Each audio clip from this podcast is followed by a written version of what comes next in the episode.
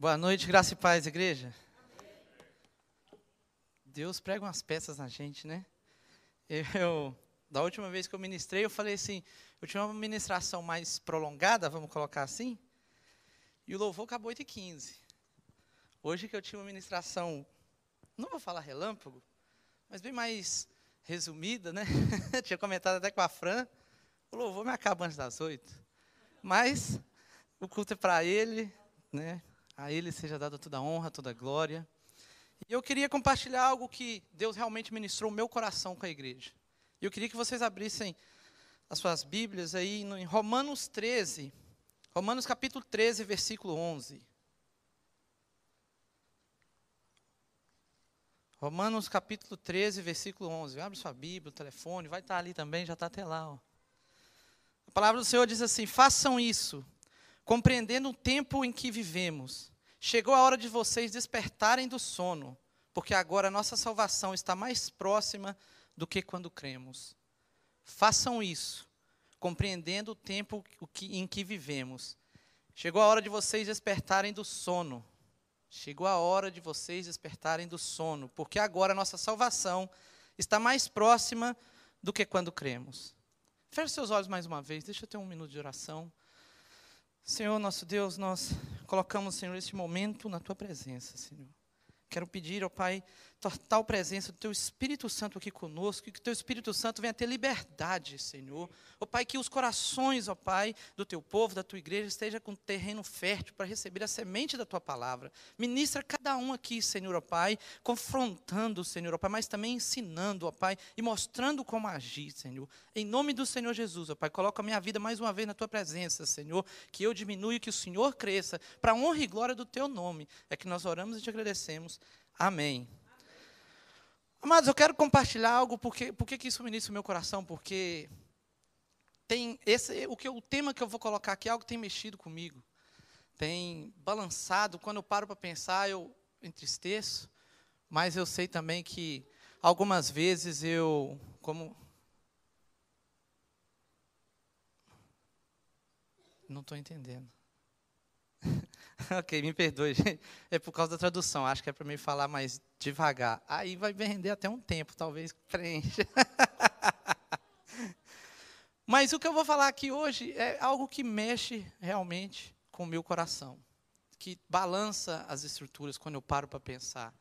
E hoje, no, no, momento final aqui, eu prestando atenção, falei assim, uau, por que, que isso mexe comigo? Porque isso também fala comigo e muito.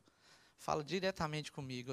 Vindo aqui, a gente meio atrasado com a Fran, eu falei assim, é, eu vou ministrar, mas depois da ministração vou ter que tomar algumas atitudes também, porque isso realmente está falando comigo. E aqui a gente vê Paulo falando em Romanos, né? Romanos, simplesmente fazendo um resumo, é uma carta que quando você começa a ler, uma epístola, ela tem todo tipo de informação doutrinária, teológica. Né? Ela é uma carta que, vamos dizer assim, ela é chamada por alguns, os pais da fé, vamos dizer assim, pessoal que realmente estuda, ela é a, a carta magna do cristianismo, ela de, to, de tamanha importância que é a carta Epístola de Romanos.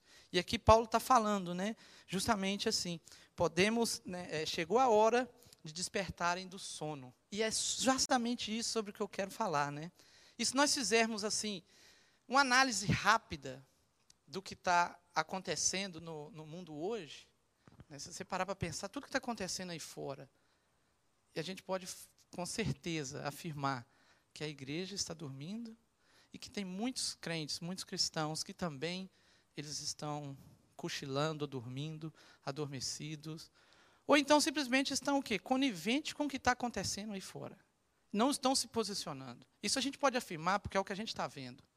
E por isso que o meu coração, ele, ele agita, porque muitas das vezes a gente quer fazer algo e não, não tem força, não consegue, não, não tem apoio, vamos colocar assim. Mas isso é porque a gente está indo na contramão do mundo. Isso realmente, a gente está indo na contramão do mundo. E por isso que isso mexe. E isso, quando eu coloquei tudo, eu falei assim, uau, ministra mesmo, Deus. Mostra, ensina como que a gente, como que nós devemos agir, como nós devemos fazer como, como igreja. Né? E a igreja que está adormecida, infelizmente, ela não está cumprindo o papel que ela deveria cumprir aqui na terra.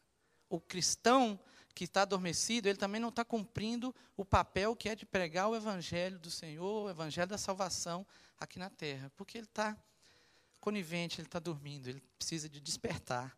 Né? Mas eu, falando assim, eu não vou falar de quem está dormindo, eu quero falar de quem acordou. Mas é, é, eu não posso deixar de falar de alguns exemplos bíblicos que servem para nós também hoje, né, de para abrir o olho, tomar cuidado, de pessoas que adormeceram e tiveram consequências desse sono espiritual, vamos dizer assim. Né. Eu colocaria, né, começando falando de quem dormiu, olhando alguém que cochilou espiritualmente, vamos falar assim, o profeta Eli. Né, o profeta Eli, quando ele cochilou, vamos dizer assim, ou ele deixou de, de obedecer a Deus, seguir as ordenanças do Senhor. Ele não viu que os filhos deles, os próprios filhos deles, estavam desagradando a Deus, onde todo o povo comentava as coisas, falou com ele, e ele teve uma conversa, mas os filhos não escutaram. Por quê? Porque ele estava dormindo, ele não tinha autoridade mais para falar com os próprios filhos. E isso a gente pode colocar que ele dormiu espiritualmente. Outra coisa que ele fez também, ele não reconheceu, porque ele estava espiritualmente dormindo, vamos colocar assim, ele não reconheceu que Ana estava em prantos ali no altar do Senhor, né? E, e, ele não reconheceu isso, ele achou que ela estava embriagada. Isso é falta de discernimento espiritual, de alguém que não está ligado, não está atenado e está desligado da, da, relação com Deus. E ali, e por que, que isso é perigoso? Isso serve para a gente também, como simplesmente um, um, um conselho ou um aprendizado. Quando nós estamos dormindo também na vida espiritual, se a gente não presta atenção no que está acontecendo ao nosso redor, principalmente quem é pai, não vai ter autoridade para educar os filhos, não vai ter autoridade para falar com os filhos, e os filhos não vão obedecer. Mas por quê? Por causa que está precisando levar uma despertada, dar uma, uma, uma, acordada. E o interessante é que aqui, enquanto ele estava achando que ele era o, o sacerdote, ele era o, o, vamos dizer assim, né, o líder religioso maior, Deus já estava levantando Samuel. E ele estava dormindo, ele não viu isso. Mas Deus já estava agindo. E quando nós também dormimos espiritualmente, deixamos de obedecer, fazer a vontade, Deus também já vai abrir, agir, vai levantar. Porque a obra dele não para. E eu não quero que Deus levante alguém no meu lugar. Eu quero obedecer e seguir a Ele, ser obediente a Ele. E eu espero que a igreja dele também não queira isso. Eu espero que a igreja dele venha realmente despertar e não venha seguir um exemplo mau como o de Eli. Também poderia citar outro exemplo também aqui, né, como o Sansão. Né, Sansão também foi alguém que a gente pode falar que literalmente dormiu, né, espiritualmente, no colo de Dalila ainda, né, que ele foi dormir. E, e isso é ruim para nós também, porque nós podemos achar que está tudo bem e está dormindo espiritualmente. E o que aconteceu com Sansão, consequência dele? Ele perdeu a força, né, que foi cortada a cabeleira dele, e Perdeu a força, perdeu a intimidade com Deus, perdeu o relacionamento com Deus, ou seja, a aliança que ele tinha por causa de um sonho espiritual, porque ele deixou de seguir aquilo que Deus colocou para ele seguir, ele perdeu a aliança com Deus. E isso também serve para nós como lição, porque a partir do momento que a gente também deixa de seguir aquilo que Deus preparou para a gente, deixa de seguir espiritualmente as ordenanças de Deus, fazer cumprir os propósitos de Deus em nossas vidas, a gente também pode estar se separando, distanciando do Senhor, rompendo assim a aliança que Ele tem conosco. Isso é sinal de quem está dormindo espiritualmente. Outra pessoa também que dormiu espiritualmente e não viu, quando ele viu já era tarde demais, é o rei Saul. Rei Saul também foi escolhido por Deus. Deus é que apontou o dedo e falou assim: esse aí vai reinar. Só que ele dormiu em certo momento da, do reinado dele. E quando ele deveria ter tomado um posicionamento, por isso que eu falo que a igreja, o cristão, o crente hoje tem que se posicionar. Não pode ficar conivente assistindo. Porque Davi, perdão, Saul, quando ele cedeu à pressão de fora, quando ele escutou mais os seus soldados do que obedecer a Deus, não quis esperar o profeta Samuel chegar para fazer o sacrifício, como era da lei. O que, que aconteceu? Ele perdeu o reinado dele foi quando ele escutou a pressão de fora, não se posicionou, porque ele, como rei, ele, era uma palavra dele, o pessoal obedecia, porque ele foi alguém levantado por Deus. Só que ele não fez isso. E nós aqui, cada um de nós aqui, somos homens e mulheres, pessoas levantadas por Deus. Essa igreja, a igreja Zion, foi levantada pelo Senhor. E nós devemos nos posicionar. Porque senão isso aqui vai acontecer. Deus já estava preparando Davi, Saul nem viu. Quando Saul viu, Já era tarde demais. Ele já tinha perdido relacionamento com Deus, já tinha perdido comunhão com Deus, já tinha perdido o reinado. Essa era a grande verdade. E Davi que reinou em seu lugar. Por quê? Porque ele dormiu espiritualmente. Ele não viu as coisas acontecendo e não se posicionou quando ele deveria se posicionar. Eu poderia falar também aqui do profeta Elias também, né, homem também do Senhor, profeta. Ele depois ali, né, que ele enfrentou os profetas de Baal, enfrentou Jezabel e tudo, ele foge, vai para uma, uma, caverna e se esconde e dorme, né? Isso foi num momento, eu entendo, todos nós também temos esses momentos de fraqueza, de medo, e, esquece de olhar para o alto. Mas ali, ele dormiu, e dormiu espiritualmente por um momento, mas a misericórdia do Senhor mandou um anjo, Deus mandou um anjo lá, e acordou ele, para que ele visse a provisão do Senhor na vida dele. Porque ali, quando ele acordou do sono, Deus proveu, levou o alimento, falou com ele. E isso acontece também quando nós dormimos espiritualmente, como Elias aqui. A gente pode dormir espiritualmente, não ver o anjo acordar, não ver o anjo falar com a gente, e aí a gente deixa de ver a provisão de Deus em nossas vidas, deixa de ver o milagre do Senhor acontecendo em nós. Por quê? Estamos dormindo espiritualmente. A igreja hoje do Senhor precisa de acordar. Não é você ou sou eu que faz, quem faz é Ele.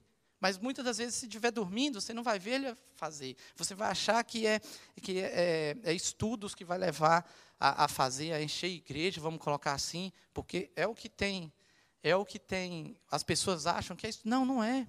É relacionamento com Deus. O que traz uma pessoa, o que faz uma pessoa ver o Evangelho, é a atitude minha e sua, como você e eu, é como nós vivemos. É isso que desperta interesse nas pessoas.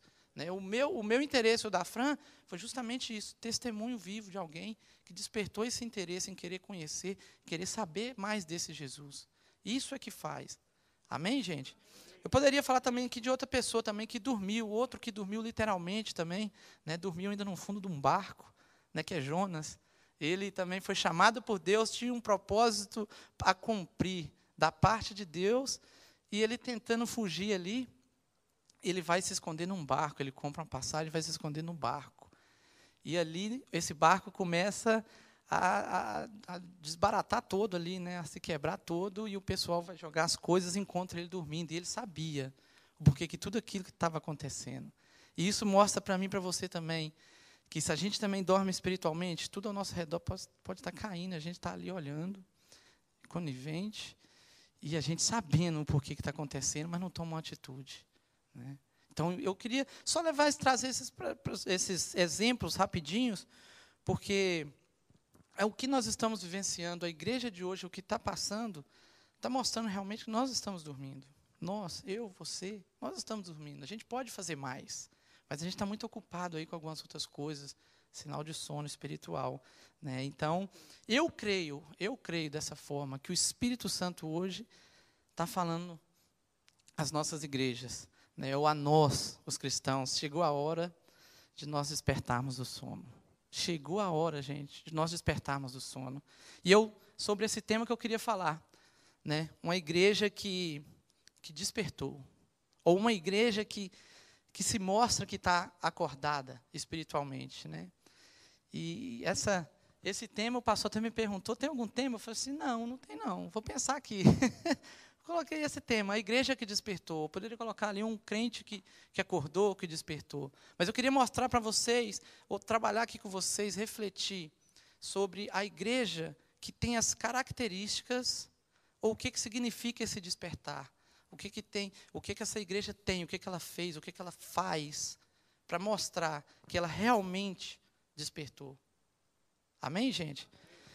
O primeiro ponto que eu queria ver aqui com vocês é uma igreja ou um crente que despertou do sono, ela tem que entender que ela tem que resplandecer e que ela é luz. Ela tem que entender que ela tem que resplandecer e é luz. Essa é a primeira característica de uma igreja, de um cristão que realmente está, está acordado, que não está dormindo. Né? Isaías lá 9,2 diz assim: O povo que caminhava em trevas viu uma grande luz. Sobre os que viviam na terra da sombra da morte, raiou uma luz. Isaías fala de quem, gente? Fala de Jesus, fala da vinda do Messias, né? É, para o povo de Israel. Isaías é o profeta maior, porque é o número de profecias que ele falou acerca de Jesus. né, que ele profetizou acerca de Jesus. Então, aqui está falando que sobre os que vivem na terra da sombra da morte, raiou uma luz. Essa luz é quem? É Jesus. Essa luz Isaías está apontando para Jesus. Então, Jesus é a luz. Só que lá em Mateus 5, 13 e 14, Jesus, no seu Sermão do Monte, diz assim: Vocês são o sal da terra, mas se o sal perder o seu sabor, como restaurá-lo? não servirá para nada, exceto para ser jogado fora e pisado pelos homens. Vocês são a luz do mundo. Não se pode esconder uma cidade construída sobre um monte. E também ninguém acende uma candeia e coloca debaixo de uma vasilha. Ao contrário, coloca no lugar apropriado. E assim ilumina todos os que estão na casa. Assim brilhe a luz de vocês diante dos homens, para que vejam as suas boas obras e glorifiquem ao Pai de vocês que está nos céus. Então agora, Isaías lá atrás profetizou a respeito de Jesus, que é a luz. Jesus, quando veio, falou que quem é a luz agora? Eu e você. Somos nós. Cada um aqui é luz. Para quê? Para mostrar para esse mundo a direção, o caminho, para mostrar que existe um caminho. Então Jesus fez o quê? Jesus, ele é a luz, agora ele está dentro de mim, dentro de você. Então nós temos que brilhar. Amém? eu e você, nós temos que entender isso. Como igreja que acordou, tem que entender. Jesus é a luz realmente, mas ele está dentro de mim. Então eu também tenho que brilhar, eu tenho que resplandecer. Isso é característica, isso é sinal de uma igreja que realmente despertou. Né? Você tem que ser como um farol. A gente, eu aprendi isso no curso de casais. Nossa casa tem que ser como um farol, dando direção para quê? Para o navio. Por que, que existe um farol? Porque o navio de longe vai avistar o perigo, vai ver que ali pode encalhar, então vai seguir aquela luz. Você também tem que ser luz. Você tem que ser luz na vida de, de quem está perto de você, ao seu lado, ao seu redor, na sua família, no seu trabalho. Eu sei que o relacionamento de trabalho, gente, é complicado, é difícil. Eu passo por isso todos os dias. Amém? Eu tento, eu tento muito. Eu peço a Deus sabedoria todos os dias. Né? São duas coisas que eu peço sabedoria. É para é o meu relacionamento, principalmente no trabalho, que é um relacionamento que, que desgasta muito a gente, e sabedoria na criação da Grace. Eu já falei, isso é uma coisa que eu peço diariamente. Né? Tem que pedir, porque Deus é que dá, né? Ele é que, ele é que derrama em nossas vidas. Né? E deixa eu falar uma coisa assim para você de novo aqui. Você precisa brilhar. Você precisa ser luz. Você precisa resplandecer. Você precisa dar direção para as pessoas. Não porque você sabe mais que o outro, não. Mas é porque você tem Jesus. Você tem o Espírito Santo de Deus com você. E Jesus falou: vocês são a luz do mundo. Se ele tivesse falado assim, vocês, né, eu sou a luz do mundo, e, não, ele falou que nós é que somos, ele é. Ele é a luz que está dentro de nós. Ele conta comigo e com você para pregar, para espalhar esse evangelho. Então nós temos que entender isso. Nós realmente acordamos, nós temos que entender isso. Nós despertamos, nós temos que entender que nós precisamos brilhar. E a partir do momento que você decide brilhar, você decide trans, transmitir essa luz, mostrar essa luz de Jesus, nada vai te parar. Não tem circunstância, não tem situação, nada vai poder te parar. Ou seja, um crente ou uma igreja que despertou do sono mais uma vez, entende que ela precisa de brilhar. Talvez você vai falar, Gilmar está sendo repetitivo para ganhar tempo. Não, não é não. Isso é para inculcar. Isso é para você entender. Você gravar e falar assim, opa, eu preciso de brilhar. A gente acha que, ah, porque está aqui, tu está brilhando. Hum, hum. Pode estar tá aqui simplesmente como um religioso, não sei. Né? E muitas vezes a gente corre dessa responsabilidade de querer ser luz. O pastor, quando manda mensagem para mim, tal dia você vai ministrar, eu tento desviar de todos os jeitos, né? Por exemplo, o pastor não iria estar aqui hoje, mas está. Por isso que ele me pediu para ministrar. E sabe passado, quando ele falou, ó, eu vou estar semana que vem, mas vai lá, eu tentei jogar para ele de volta a bola, né? Isso é, isso é da gente, é o medo, é falta de segurança e tudo. Mas quando a gente realmente deixa de cumprir, nós estamos deixando de ser luz. Nós estamos deixando de transmitir algo que Deus quer falar. Amém, gente? Agora eu queria seguindo aqui, fala o meu segundo ponto, uma igreja ou um crente. Agora aperta, hein, gente? Aqui aperta um pouquinho. Uma igreja ou um crente que despertou do sono espiritual tem uma vida de oração. Tem uma vida de oração. Falar de oração, por que, que eu falo que aperta? Porque a gente fica até tarde na televisão, vendo um filme, vendo um jogo, mas quando é para orar, a gente corre. Né? E eu vejo isso, entristeço na vigília. Apesar que foi bênção, está sendo bênção. É bênção você passar um tempo com o Senhor. Né? Principalmente em vigília nas madrugadas. Você está matando a sua carne para estar tá com, com quem? Na presença dele. Mas quando se fala em oração, a gente aperta para o nosso lado, né? João Wesley falou assim, né? Oração é o oxigênio do cristão. Imagina, você consegue viver né, com 15 minutos de oração, ó, 15 minutos de oxigênio por semana? Se você tiver de. Você não conseguiria. Por isso que a oração é oxigênio. Você precisa de oxigênio para viver. João Wesley falou: a oração é o oxigênio do cristão. Por que, que eu coloquei os 15 minutos? Porque eu escutei algo, uma pesquisa tristíssima, se falando de Igreja do Senhor, noiva do Cordeiro, que no Brasil, eu espero que aqui seja diferente. O, o, o tema, a média da média de, de oração dos cristãos semanais é de 15 minutos. Isso é semanal, não estou falando diário. É de 15 minutos. E eu fiquei me perguntando como é que a pessoa né, teve coragem de, de responder essa pesquisa, porque, mas quando é para Deus mostrar como é que nós estamos precisando de, de, de, despertar, as pessoas vão ser sinceras. Talvez ninguém vai ter coragem de chegar com um pastor e falar, ó, eu oro 15 minutos só por semana.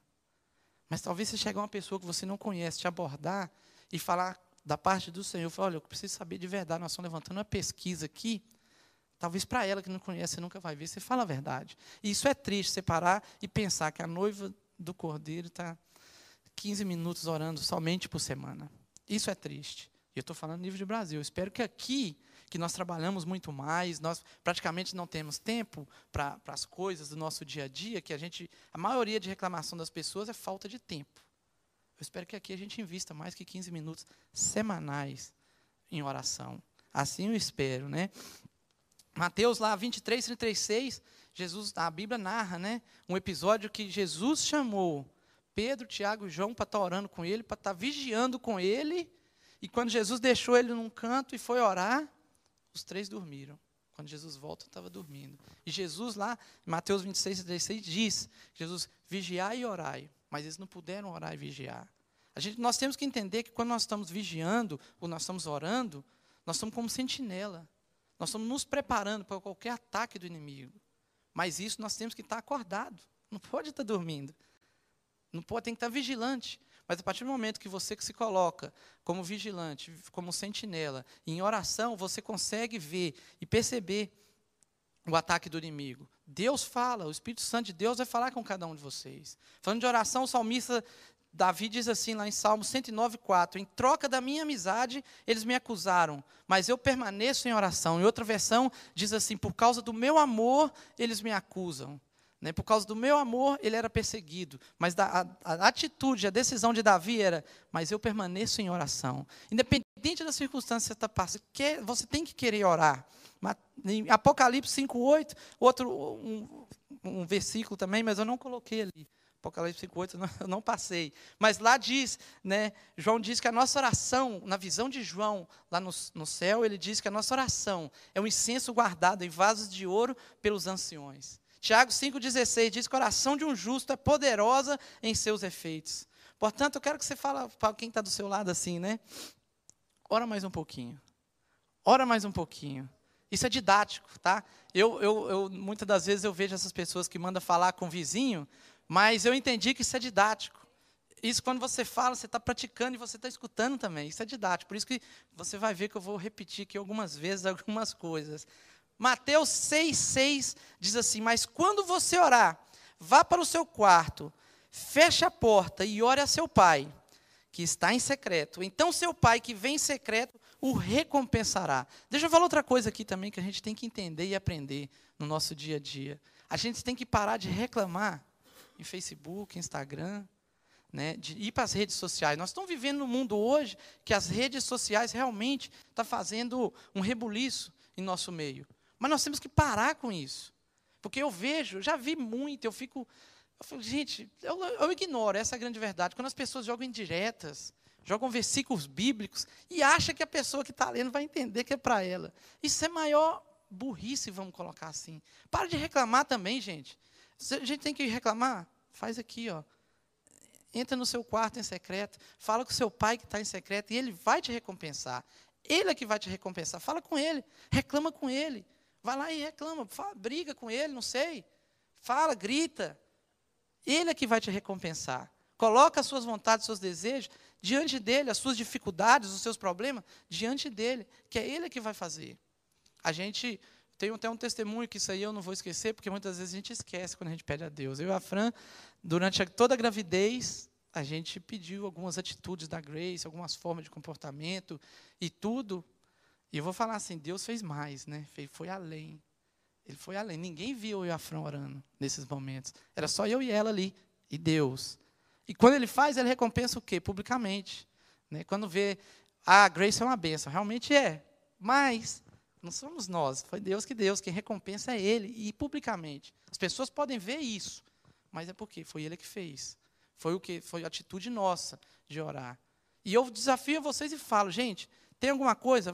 Vai para o povo, vai para Deus. Conversa com Ele só. Que Ele vai te recompensar. E eu tenho várias coisas que eu tenho orado para Deus, e ele tem respondido, ele tem recompensado. Algumas ainda está esperando, porque é no momento certo, não é no meu momento, é no dele. Quando a gente entende isso, você vai entender e vai falar, não, é no momento dele. E na hora certa. Sempre é na hora certa. Tudo é na hora certa. Por mais que você pode achar assim, está demorando, mas não é. Vai, faz diferente, em vez de reclamar e tudo, ora, faz igual Davi. Lembra lá que Davi, estou sendo perseguido por causa do meu amor, eles me caluniam, me acusam, mas eu resolvi orar. Faça como Davi. Resolva também orar. Resolva também orar. Mas ore para Deus. Deixa eu falar uma coisa. Ore para Deus buscando relacionamento com Ele. Não ore para Deus só pedindo as coisas, ou só quando tem um, um, um, alguma vontade, algum, algum problema. Né? Imagina você chegar para Deus e só olhar, só orar para problemas. Só chegar a Deus, agora eu estou com esse problema. A pouco, oh Deus, agora eu estou com esse outro problema. não é assim. Né? Eu poderia até exemplificar aqui um pouco aqui, né, que imagina, eu tenho, tenho alguns amigos, né, tem uns que não são muito bons, mas vou colocar assim, eu tô, eu tô na necessidade, e aí eu pego o meu telefone e vou ligar para o Vanderlei. Não deveria ligar para ele porque ele não empresta, mas a velha, a Renata, emprestaria. Se eu ligasse para o Vanderlei e falasse, fião, é o seguinte, estou precisando aqui de quinhentão emprestado. Daqui duas semanas eu te pago e ele, por ser meu amigo, me conhecer, ele vai me emprestar esses 500 dólares. E daí duas semanas eu vou pagar, porque eu sou bom pagador, eu vou pagar. Mas o problema não é esse. Passa-se um tempo, dois, três meses, vamos colocar assim, e eu não liguei para ele, não falei uma palavra, simplesmente fui lá, paguei tudo. Mas daí dois, três meses eu preciso de milão agora. Aí eu vou lá e vou falar, fião, ó, apertou aqui, rapaz, e tudo preciso de milhão emprestado. Para duas semanas eu te devo retorno. E ele me empresta, porque eu peguei emprestado a primeira, paguei. Agora eu pego a segunda, passa duas semanas, eu pago de novo. Né? Mas aí passa um tempo de novo. E aí eu vou ligar para quem? Vanderlei. Fião, agora eu preciso de 1.500. Para duas semanas eu te pago isso daí, duas, três semanas. E eu pago a terceira vez. Só que passa mais um período de tempo, aí eu sem ligar, sem entrar em contato, e eu ligo para ele depois, vamos colocar, não sei o tempo, três, quatro meses, pela quarta vez. Quando o telefone tocar, que ele olhar e ver meu nome lá, ver a foto do carequinha lá e tudo, o que, que ele vai pensar? Seja sincero. A gente, nós temos amigos assim também. Nós temos mais dois mil, mais um dinheiro emprestado. Mas a, a, grande, por que, que eu trouxe essa ilustração? Porque eu quero entender, eu quero que você imagine na sua situação, quando você se dobra ou entra no seu quarto em secreto para orar para Deus, para falar com Ele. Será que Deus vai parar e falar assim, qual que é o problema dele agora? O que, que ele está precisando agora? Qual que é a necessidade dele? Por isso que eu trouxe a ilustração. Porque nós também podemos cair num sono espiritual e estar tá orando a Deus simplesmente pedindo as coisas. Simplesmente para querer ter algo em troca. E nós devemos buscar a Deus não é por isso. Ele vai suprir nossas necessidades, mas é porque você quer ter relacionamento, você quer ter comunhão, você quer ter intimidade com Ele. E o lindo quando você entende que quando você tem intimidade com Deus, tem relacionamento com Ele, Ele vai se entregar para você. A partir do momento que Deus se entregou para você, você não tem necessidade nenhuma mais, porque Ele é tudo para nós. Ele é tudo em nossas vidas. Então se entregue, busque, que Ele vai se entregar. E aí supre todas as necessidades. Aí é quando você começa a entender o tempo de Deus. Porque você vai estar com Ele. Então, quando acontecer, aconteceu. Porque você vai entender que é Ele. Amém, gente? Eu queria seguir também aqui, seguindo já indo para o ponto 3, né, uma igreja também que despertou do sono, recebe o quê? recebe vida. Uma igreja que realmente despertou do sono, recebe vida. E eu queria né, falar um pouquinho sobre isso lá em Ezequiel 37, 1, 4. Diz assim: A mão do Senhor estava sobre mim, e por seu espírito ele me levou a, a um vale de ossos, um vale cheio de ossos. Ele me, me levou de um lado para o outro, e pude ver que era enorme o número de ossos no vale e que os ossos estavam muito secos. Ele me perguntou: Filho do homem, esses ossos poderão tornar a viver? Eu respondi: Ó soberano Senhor, só tu o sabes. Então ele me disse: Profetize esses ossos e diga-lhes: Ossos secos, ouçam a palavra do Senhor. Lá no versículo 7 a 8 diz assim: E eu profetizei conforme a ordem recebida. Enquanto profetizava, houve um barulho, um som de chocalho, e os ossos se juntaram, osso osso com osso. Olhei e os ossos foram cobertos de tendões e de carne, e depois de pele, mas não havia espírito neles. Eu vou parar aqui no 8. Por quê? Presta atenção, era um vale de osso seco. Agora entrou tendão, carne e pele. Ou seja, se formou um corpo. Né? Um corpo até, vamos colocar assim, bonito, podemos dizer. E por que, que eu parei aqui?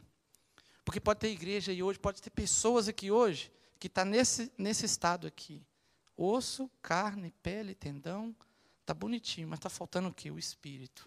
Tem igrejas que estão assim hoje, que todo o formato, toda, vamos colocar assim, né, o, o, a formação do culto, tudo está bonitinho, mas está faltando espírito.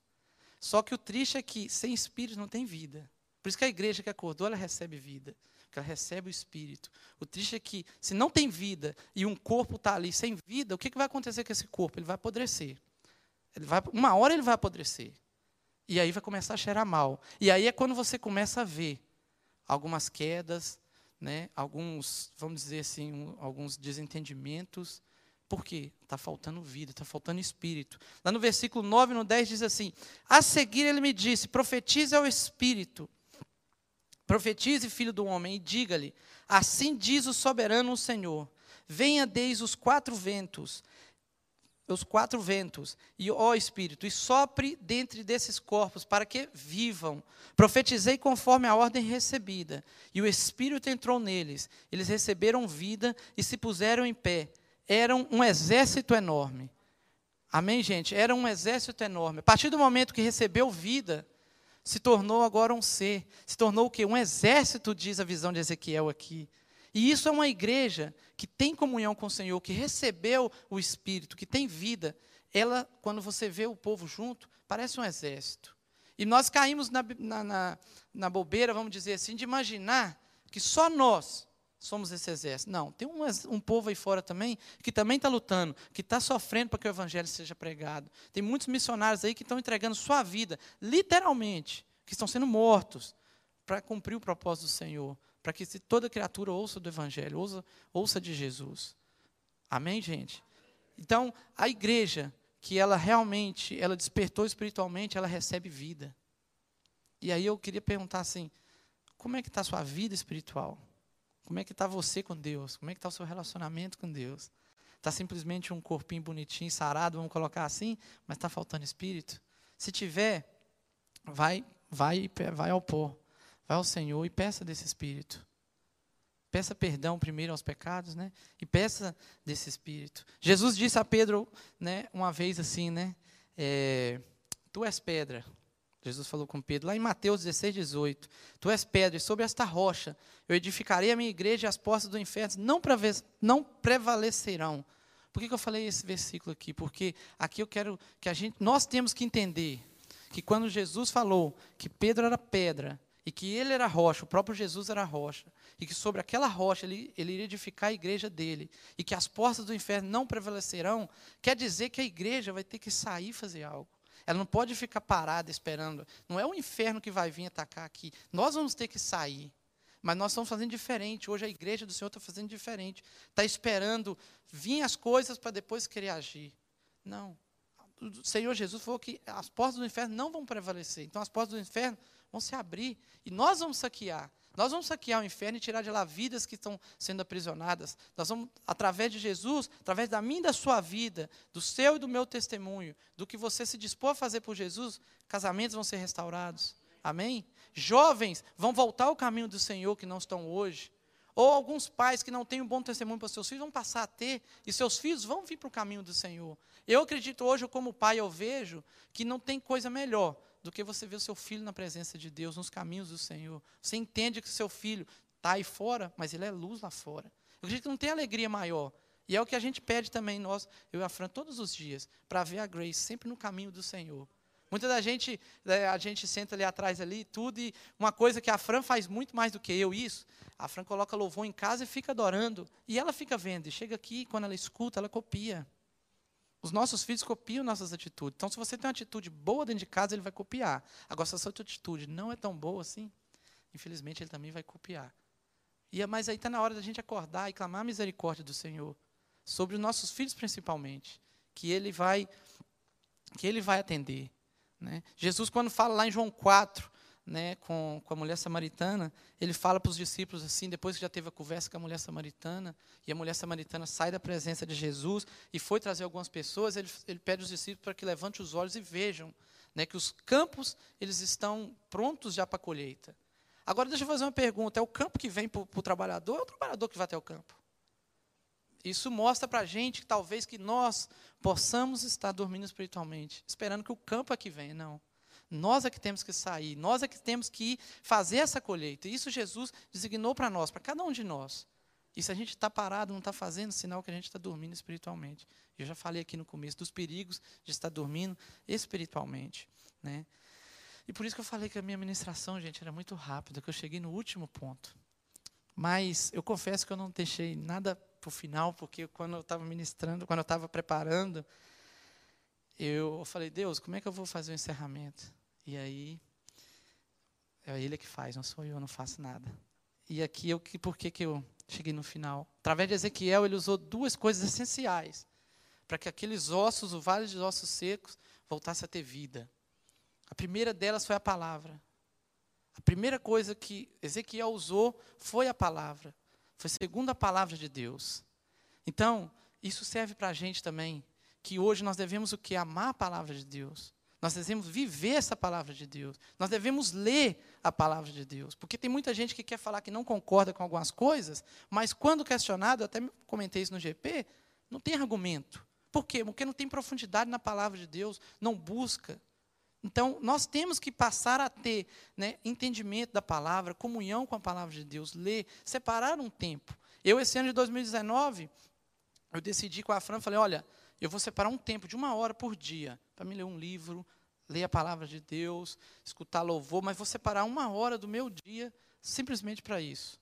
Gente, é bênção, porque você acha que é muito? Não, não é muito. Na verdade, passa a ser pouco. Você fica querendo ter, a querer mais. Você fica querendo buscar mais. Mas você tem que ter atitude. Nós temos que ter atitude. E nós precisamos da palavra, principalmente no dia de hoje, no mundo de hoje que está aí fora. E para ter vida, Ezequiel usou o quê? A palavra. Essa foi a primeira coisa que Ezequiel usou. A palavra de Deus. E hoje muita gente, gente, quer usar a palavra ainda para, como eu falei né, na internet, para atacar alguém, para jogar uma indireta para alguém. E não é assim. Primeiro, a primeira coisa que a palavra de Deus tem que fazer é transformar a nossa vida. A minha vida tem que ser transformada primeiro, para que eu possa viver a palavra de Deus e as outras pessoas vejam que houve, possam ver que houve transformação na minha vida. Amém, gente? Amém? Vamos viver a palavra. Não é simplesmente o falar. Falar é importante, sim.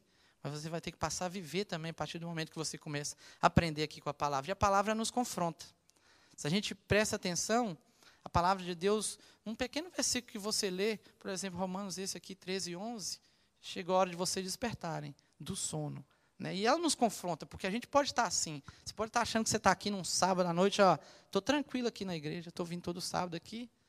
Na verdade, você está como um trabalhador de uma empresa, né? simplesmente vindo, batendo cartão, depois vai embora, lancha ali e vai embora. Né? Mas não é assim que Deus quer. Deus quer que você venha aqui adorá-lo, né, e estar tá na presença dele, você quer buscar a presença dele, você quer aprender, caminhar mais na palavra com o Senhor.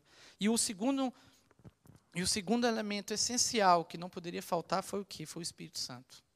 Foi a presença do Espírito. O primeiro foi a palavra e o segundo é o Espírito. Né? Portanto, uma igreja que despertou e que ela é cheia do Espírito Santo, ela busca a presença desse Espírito Santo. E ela é obediente a ele também. Né? Porque muitas vezes a gente pode buscar o Espírito Santo dar uma direção, dar uma palavra mais dura, e a gente ainda fica cheio de, como diz aí, né, cheio de mimimi, cheio de reclamaçãozinha, né? Lá em Atos 2, do versículo 1 ao 4, diz assim: Chegando o dia de Pentecostes, estavam todos reunidos num só lugar. De repente veio do céu um som como de um vento muito forte, e encheu toda a casa na qual estavam assentados. E viram que parecia línguas de fogo, que se separaram e pousaram sobre cada um deles. Todos, preste atenção aqui, gente, todos ficaram cheios do Espírito Santo e começaram a falar noutras línguas, conforme o Espírito Santo os capacitava. Aqui está falando que todos ficaram cheios do Espírito Santo. Todos estavam ali um motivo em comum, buscando a Deus. Né? E hoje eu vejo, infelizmente, por isso que eu falei que nós temos que nos preparar na palavra. Porque hoje eu vejo algumas pessoas que querem ainda criticar algumas igrejas que vamos colocar assim são mais avivadas. Talvez porque uma igreja tem alguém que fala em língua, levanta a mão, adora da forma dele. Cada um tem que adorar da sua forma. O Espírito Santo trabalha na vida de cada um de uma forma diferente. Querem criticar. E eu fico triste com isso porque eu, não, eu, eu entendo que tem algumas pessoas que, que infelizmente, tem alguns, né, é, é, alguns bode no meio das ovelhas, né, vamos colocar assim, algumas pessoas mal intencionadas no meio, mas eu entendo também que tem pessoas que estão ali adorando a Deus verdadeiramente, e que o Espírito Santo vai agir na vida dela do jeito que o Espírito Santo quiser agir, do jeito que ele quiser, do jeito que ele bem entender, porque é ele é que, por isso nós temos que ser obedientes, ele é que nos comanda, Ele é que nos guia, Ele é que nos direciona. Amém, gente? E aí, alguns dizem assim, né, que essa profecia de Atos 2 se cumpriu, né, a profecia lá de Joel se cumpriu em Atos 2. E não é bem assim. Ela se cumpriu realmente lá, lá em Atos 2,16, né? Pedro diz assim, né? Ao contrário, isso é que foi predito pelo profeta Joel mostrando que foi profecia de Joel que estava acontecendo ali, por isso que as pessoas estavam falando línguas estranhas. Né? Ao contrário, isso é que foi predito pelo profeta Joel. Nos últimos dias, diz Deus: derramarei do meu espírito sobre todos os povos, os seus filhos e suas filhas profetizarão, os jovens terão visões, os velhos terão sonhos. Sobre os meus servos e minhas servas, derramarei do meu espírito naqueles dias, e eles profetizarão. Aqui realmente se cumpriu o que Joel falou. Agora, se eu e você nós temos um pouquinho de entendimento ou discernimento, você vai entender que o que o profeta falou, Joel falou lá atrás, no Antigo Testamento, ele falou baseado pelo Espírito Santo. Ele falou, falou guiado pelo o que Deus mandou ele falar. E ele foi obediente e falou. Pedro, que agora se levanta e confirma essa profecia que se cumpriu ali. Só que lá em Atos 2,39, ele diz assim: o mesmo Espírito Santo que tomou Joel, que tomou Pedro, em Atos 2, agora Pedro fala também, em Atos 2, 39. Pois a promessa é para vocês, para os seus filhos e para todos os que estão longe, para todos quantos o Senhor, o nosso Deus, chamar. Aleluia. Amém? Então, essa promessa é para mim e para você de ser cheio do Espírito Santo. Não se cumpriu lá atrás só, não. Porque a partir do momento que se cumpriu, o mesmo Espírito Santo que tomou Joel, tomou Pedro naquele momento ali, e, jogou para nós também. Essa profecia é para nós hoje também, para a igreja hoje. Então não tenha vergonha de levantar a mão, adorar o Senhor, de querer buscar do Espírito Santo, de querer os dons espirituais, porque Deus é que vai derramar. Isso venha de Deus. Não tenha, gente, preconceito de, de, de certa formatação, não. Não, nós não devemos fazer um culto formatado, todo certinho, alinhadinho, não. Deixa o Espírito Santo de Deus agir. Quem lembra aqui do retiro que tivemos de inverno? Um momento pela manhã, onde o Espírito Santo tomou conta daquele lugar lá. Ninguém conseguiu, o pastor não conseguia, ninguém conseguia seguir mais o culto, aquele momento maravilhoso. Isso foi o que? Liberdade do Espírito Santo de agir. Nós não devemos deixar, né, deixar de, o, impedir do Espírito Santo de agir em nosso meio. Nós devemos facilitar isso. Por isso que muitas das vezes eu estou lá, fecho meus, meus olhos quando eu estou adorando, porque eu não quero ver o que, que o meu vizinho está fazendo. Eu acho legal quando apaga a luz no momento da adoração, porque é um momento seu com Deus, é um momento especial seu com Deus. E ali você adora a Ele do jeito que você quiser. Você vai fazer o que o Espírito Santo de Deus te direcionar. Se você quiser pular, pula. Tenha liberdade de espírito. E eu peço a você que talvez é mais recatadinho, não se escandalize com isso, porque é o Espírito Santo. É o Espírito Santo de Deus que vai agir. Amém, gente?